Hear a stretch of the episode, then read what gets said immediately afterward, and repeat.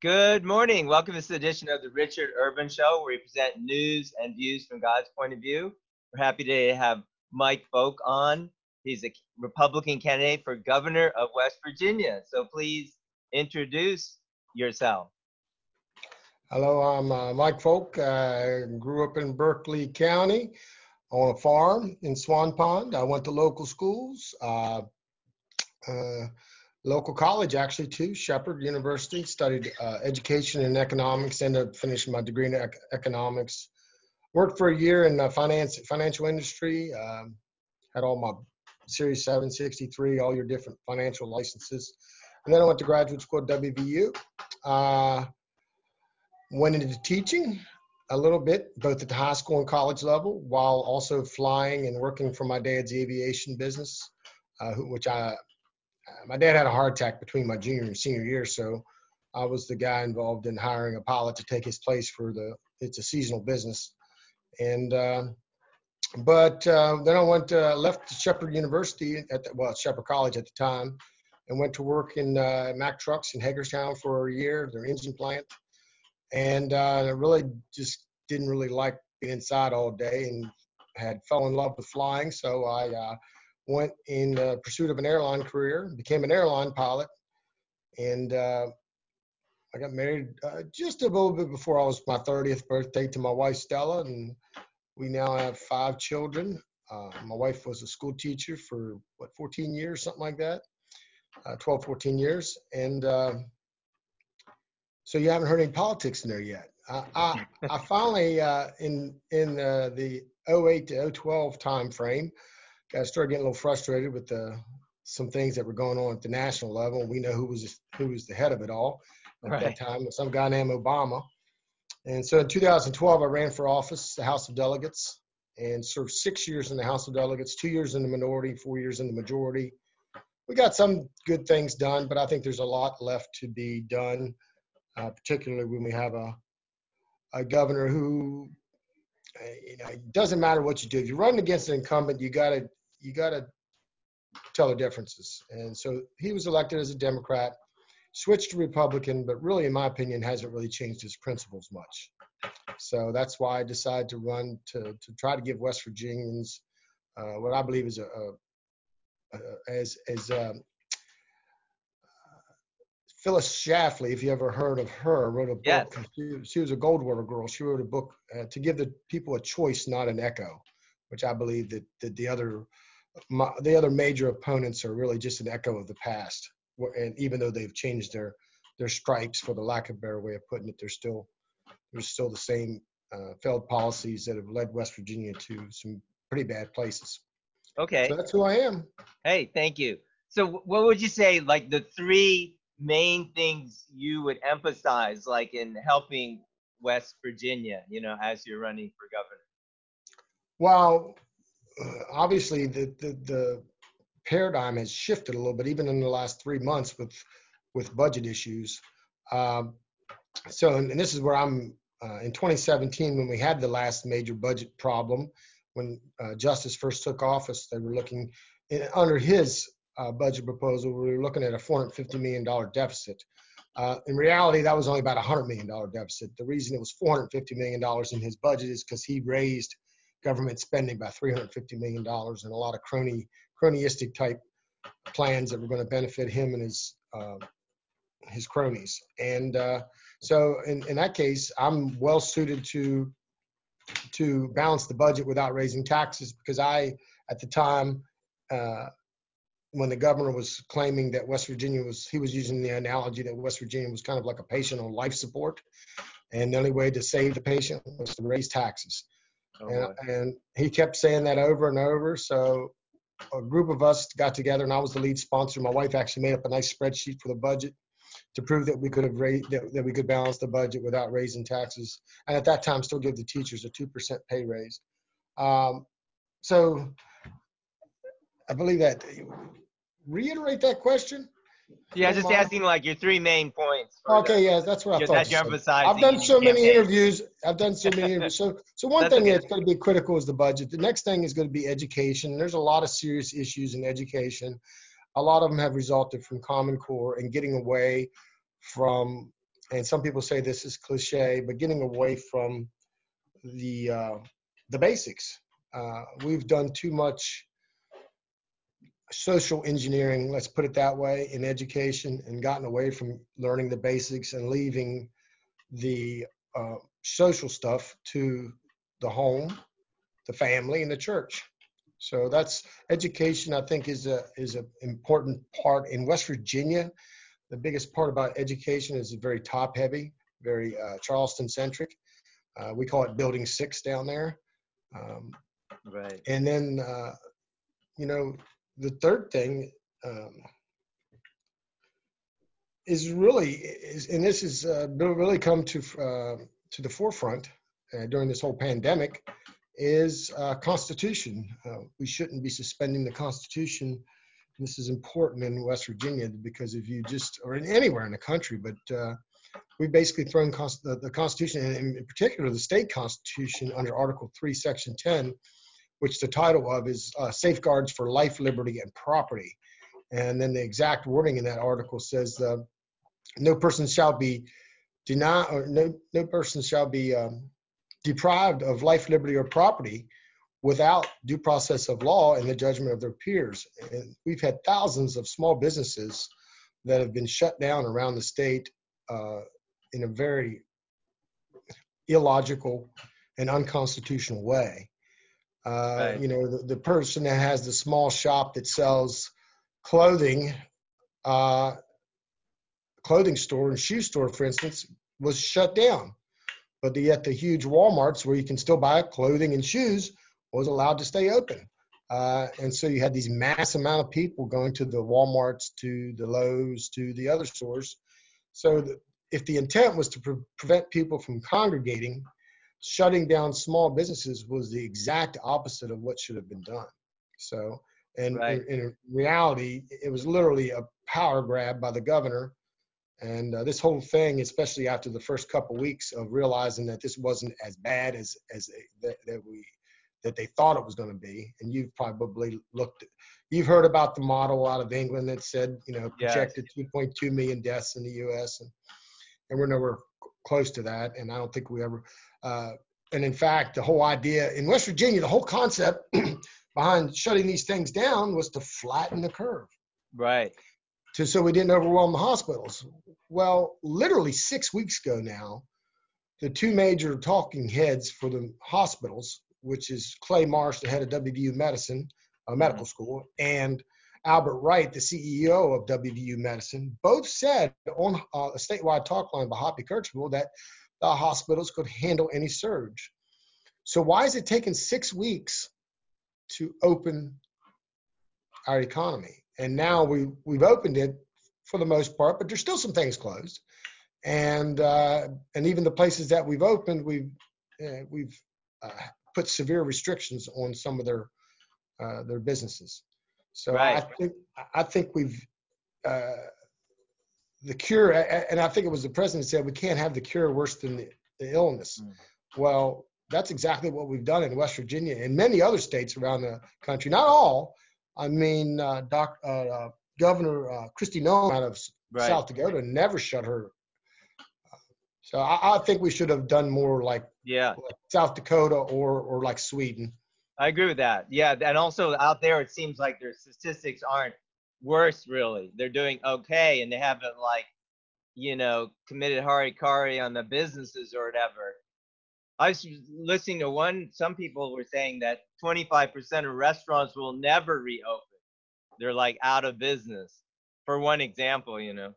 Well, yeah, there's there's a lot of uh, there was a survey done, and I can't remember the numbers behind it, but there was a huge amount of small, and this was a national survey of small businesses. I think by the National Federation of uh, Business, NFB, I believe, and they're literally thousands and th- I mean 10 or 20 percent of the businesses I said they would never open again, and uh, we've never uh, the pandemic. You know, they've said it was unprecedented. Well, that's hogwash. Uh, pandemics. It, eh, let me rephrase that. They they said it was unprecedented in our lifetime. Is what they said. When in reality, if you looked at what happened, uh, we had two major flu pandemics in the 20th century, besides the one that most everybody, 99.9% of the people were not around in 1917 and 18. Right. But the, the one in 57, 58, and then the one in 68, 69 were huge flu pandemics. And in fact, the one in 68, 69, uh, the peak of the infection was after Woodstock. And I think in that pandemic, uh, over 100,000 people in the U.S. died, and we had a third less population. And they've equated that that that were uh, relative to the population we have now, we'd be looking at 200 to 250,000 deaths. So to say it's unprecedented is is is first of all not logical. Yeah. But but more importantly, what I will agree that is unprecedented is the reaction of our various state governments, specifically our governors, has been unprecedented. Yeah. I agree. I agree with you on that. So, do you think, like here in West Virginia, there should be a legislative review? I know in some states the legislature was more active. I know we have a part-time legislature in like challenging, like in Wisconsin, they got the things overturned in court, the mandates.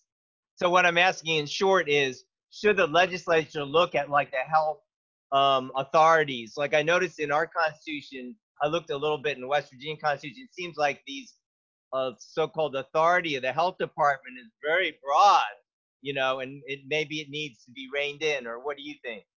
Well, in the code, which I believe is under Chapter 16, the health uh, officers in the various counties have an incredible amount of power. Uh, but a code section does not preclude the constitution. I mean, it doesn't supersede the Constitution of West Virginia. Right. So if you're going to go out and shut down businesses, you have to follow due process. I mean, I just said you can't. Article 310 is very clear. And I, now I haven't looked at all the case law behind that, but what has taken place in West Virginia and really in these various states is unprecedented. And and and uh, I do believe that the legislature will be taking a hard look uh, next session, no matter who is elected, uh, now, whether they do anything serious about it or not, but they'll be taking a hard look at Chapter 15, which is the emergency authorities of the of, of the governor, and Chapter 16, which is the health uh, uh, officers' authorities.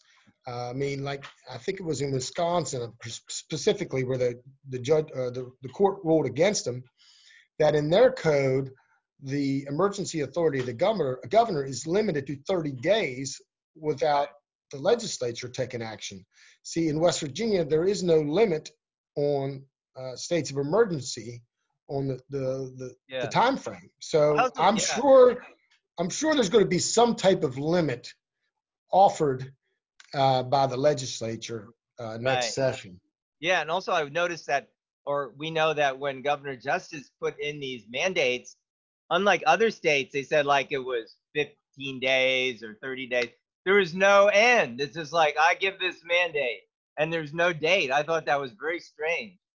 The lockdown. Well, his his original before he shut down the businesses, his original executive order uh, was very vanilla and benign. It really wasn't enforceable. Uh, it was called guidelines, as an example. I mean, Right. he kept using the word guidelines, and it really didn't shut anything down. But then what I what it got what it was a week or two later when he actually did shut stuff down, uh, even though he called a lot of the stuff guidelines, the businesses were actually shut down, and the various agencies uh, through that through the local county health departments had uh, the enforcement mechanism. Uh, and like in Berkeley County, for instance, when they shut the barbers and stuff down uh, and beauty shops, there was one barber who had applied for all these federal bailout dollars that were supposedly supposedly available for self-employed sole proprietorships. But this gentleman over in um, South, South Berkeley County area was 71 or 72, and I'm not sure exactly why he wasn't eligible. It might be because he was already on Social Security, but he had a barber shop. It was a sole proprietorship. He was the only barber in the shop. He literally would only have one or two people in the shop per day. And since he wasn't eligible for those funds from those federal programs, the bailout money, he just said, I have to make a living. So he opened his shop up and they went and arrested him. Um, I'm, Which, that's, where was that? that was in southern Berkeley County, in Berkeley County, just, you know, just one county over from you. Okay. Wow. Yeah, I, I do think that's excessive. Well, the change I agree with you on that. I'm glad you brought that out. Yeah, this is uh, these unconstitutional orders of the governor, governors, but Governor Justice specifically. I think it is like way overreach. Like you say, the disaster Well, is I much worse. I have not seen a challenge yet uh, of his orders, and from a constitutional perspective. Now, I don't know. I know if I was a small, uh, uh, if I was a business owner that was affected by these orders, I'd be talking to my friends in that business community, and I think there's there may be a serious basis for a challenge to force these guys because they took uh, they took the use of their property, even if only for a temporary basis, two three months, without compensation. That's un, that's unprecedented in West Virginia history. Yeah, I agree. Well, to change the topic a little, um, you know, something that's dear to my heart is the issue of, of also talking about constitutional freedoms. You know, our policy on forced vaccination, or you might say, like, if you don't get every vaccine that's mandated in West Virginia, you can't, you know, send your child to public school. Would you, would you like? How do you feel about that? Is that a good policy? Is that a bad policy? Well, I think you know my history on that. I was the lead sponsor to get rid of uh, mandatory vaccinations. I, look, if vaccinations are done properly, and in the sense, when I say done properly, I'm talking about developed, uh, brought to market, but we know since the 1986 federal law that exempted all vaccine manufacturers from any liability, uh, there have been a multitude. I mean, I could tell you're you and I are uh, a little older. So Right. when we were growing up, when we were growing up, there might have been you know a handful of vaccinations that you would get, maybe three or four. You know, smallpox, polio. Uh, I think that's probably all I ever got that I can recall right off the top of my head. I might have missed one, but uh, I mean, we didn't get a chickenpox vaccination, and if we got the, if we got a measles vaccination, it wasn't a combination of three vaccines. It wasn't Right. the MMR. So I think people, I believe in informed consent and letting people make their decisions. Uh, the, the reality is that, especially, it's it's an interesting conversation right now because they're talking about mandatory vax, you know, mandating having the governors mandate these this potential vaccine uh, that's coming out for this Yeah, that's right. COVID 19, which is actually SARS CoV 2. So it's the second SARS virus. The first one was the 2003 SARS virus. And if you look uh, very logically and scientifically at what happened with the SARS, first SARS, when they tried to develop a vaccine, and this is well documented by uh, the talking heads in this very discussion, the Fauci's of the world. He actually testified in front of the U.S. Senate that uh, that he said two things. It's not a guarantee that we're going to get an effective vaccine for this virus. And number two, and more importantly, he said it could actually have, and I'll use his word, quote, suboptimal results. And there are several other immunologists that are familiar with that. And I talked to one doctor, I'm not going to mention his name, but he's a professor at a major university in West Virginia, and you probably know him. And he has friends that work in that field of uh, vaccine development, vaccinologists, I think they call them. And he said specifically that his friends had told him that uh, the first SARS, that when they tried to develop a vaccine for it, it actually backfired, and the vaccine was more dangerous than actually acquiring. Like so, the the people, yeah, if they were exposed to the virus, then they would have an excessive reaction or something like Yeah. that too. Yeah, and that and that's and that was also that's been confirmed. When I say confirmed, it wasn't just Fauci that said it. I listened to a immunologist, uh, somebody who's developed the lady from Ireland who has developed a vaccine. She was in vaccine development. I think it was for uh, what was that, Stella? Was that? She developed. She has a vaccine on the market that she's developed. So she wasn't. She's not an anti-vaxxer, but she said that the, she she confirmed the same thing that Fauci had said, and so I've now heard it from three different uh, uh, people, two directly and one indirectly through the doctor that I know at a major university in West Virginia.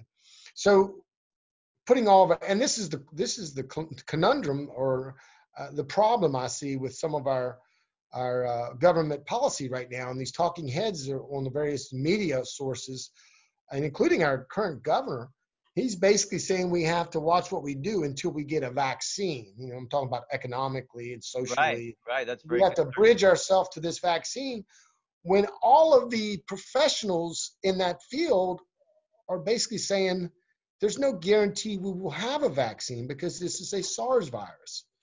Um, and the reality is, and we know this now, even the CDC is saying it. Uh, you know, the first person that I heard talk about this, you know, we always knew we had a multiple, to quote uh, Fauci from a New England Journal of Medicine article. He said there was a, we know that the mortality rate is lower than than the than the death rate much because a lot of people, and he never put a number on it, but he said that there's a multiple of people of people that have been affected, infected, showed very uh, no symptoms or mild symptoms. The first person to actually put a number on it was the head of the former head of the NFID, the National Foundation of Infectious Diseases. He now teaches at Vanderbilt University. I can't remember his name, uh, William something, uh, Dr. William something, uh, and he put a number at 70 percent uh, that 70% of the people that get infected with the virus have no symptoms or mild symptoms. Right. And then a local a local health doctor that speaks for Berkeley County and uh, Berkeley and Morgan County, I mean, Dr. Reidy put a number on it. And I'm not sure where these guys got their numbers, but I'm just t- quoting their numbers. He said he believes 80% of the people get it don't know, you know, they have mild symptoms or or, or uh, no symptoms. I think the CDC has put a number yeah. at 65%. No matter how you cut it, over half the people have, have don't have symptoms, and the CDC's own numbers now have the mortality rate at around 0.26% is their best guess estimate. Yeah. Well, to put yeah on that vein before we may move to another topic is like I noticed Dr. Marsh, you were mentioning him, you know, here in West Virginia, who's advising Governor Justice, saying that people should wear masks. And then what I'm reading saying they don't, they do little, if anything. Do you have any opinion about that? I mean, what what are these guys trying to do? They don't seem very confident, for sure. Well, the one thing that the mask discussion has brought to the forefront, even inside the scientific community, is there clearly is no consensus consensus unless you happen to be getting your paycheck from a government entity. In other words, Marsh, all the talking heads at the national level, all the talking heads at the local level, the professional, so, called professional doctors and health uh, department uh, people, because some of them aren't doctors. Some of them right. just have like a master's in public health, which mm. is not any kind of scientific degree by any stretch of the imagination. Uh, they all say the government paid doctors and medical authorities and health department officials all say mask work. Uh, there's a in the private doctor uh, and scientific community, they say they don't, or or they or sometimes can be counterproductive depending on if you have other underlying health conditions for sure, uh, right? Uh, like COPD. Exactly. Yeah, you're breaking up a little bit for some reason. Okay. But yeah, I mean, I, I, I don't wear a mask in public. Uh, right. It's crazy. The, the craziest the craziest thing I've seen is when people are driving down the road and they have a mask on, or they're out in the sunny sunshine, uh, out by themselves, and they have a mask on. That makes no sense. Okay. All right. So one thing I've been talking, also interviewing some of the candidates. Thanks for sharing that on the uh, the part for the Commission of Agriculture. Like, would you support and they're telling me, you know, about some of the very over the top uh legis or not over the top uh cumbersome regulations. I know you're a farmer. Do you have any comment about that or maybe what could be done to improve the situation for smaller farmers? Well, when I was growing up in Berkeley County, Jefferson County as an example, literally had six or seven butcher shops where you could market your uh, your cattle, your hogs, and now that's we've consolidated the industry so much, and it's usually because of the burdensome regulation. Because a small mom and pop that might employ two or three people can't keep up with those regulations that these massive uh, processing facilities can. And I think having a, a well, uh, uh, diverse uh, food supply at the local level and less nationally is is would benefit uh, all of society greatly. The problem with the uh, current paradigm is that if you have an outbreak, like they did, like uh, for instance, I, I mentioned Kristi Noem, you know that that uh, one meat processing plant up there, and that's really most where most of their cases came from, is actually owned by the Chinese uh, uh Chinese government, and uh, I'm trying to remember the name of it now, but that but that that processing plant produce uh, processed 20% of our U.S. pork production. And what I was told, and I, I've not confirmed this, but I was told that the reason there was an outbreak there is literally the management from China came into that plant about three or four, three, you know, two or three weeks before the outbreak. And so literally somebody brought it into the plant from China. Uh, I, I, haven't confirmed that. That's just kind of the rumor rumor mill.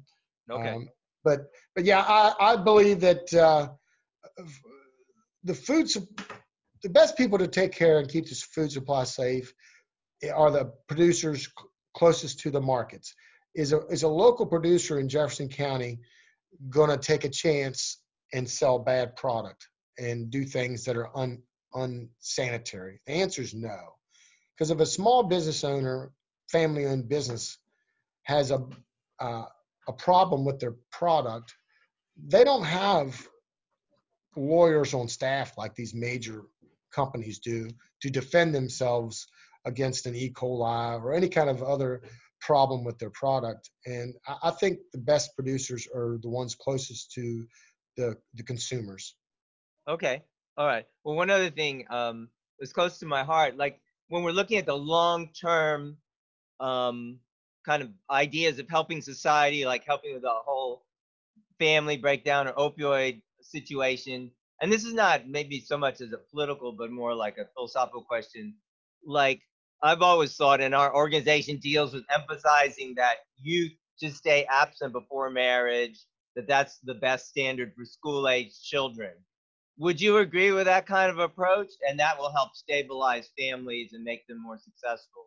What do you have anything, any thoughts on that? Anything we can do to help the uh, what's the word I want to use? Nuclear family stay together will will take care of a lot of these ancillary issues. You know, single family house or single parent households are are uh, and the numbers uh, and I can't remember her name, but uh, the black community, as an example, uh, Candace Owens, I believe, in front of yeah. Congress testified, and you know, the, the, that's the number one issue in that community that destroys families is the, the number of single single parent households. So I think all of those things together will produce the outcomes that we that we had a generation ago. Okay. Or two generations ago. All right well comparing yourself you know to your like opponents what what would make you um like why should the voters choose you? What's most outstanding or you know in comparison? Well i'm definitely more like the average voter than these two guys are. Uh, both these guys uh, are pretty wealthy guys compared to me. I mean justice inherited hundreds of millions of dollars and in fact even woody 20 years ago or so inherited about a million dollars. So I'm more like the the average everyday citizen uh, with a family, trying to raise a family, trying to make ends meet.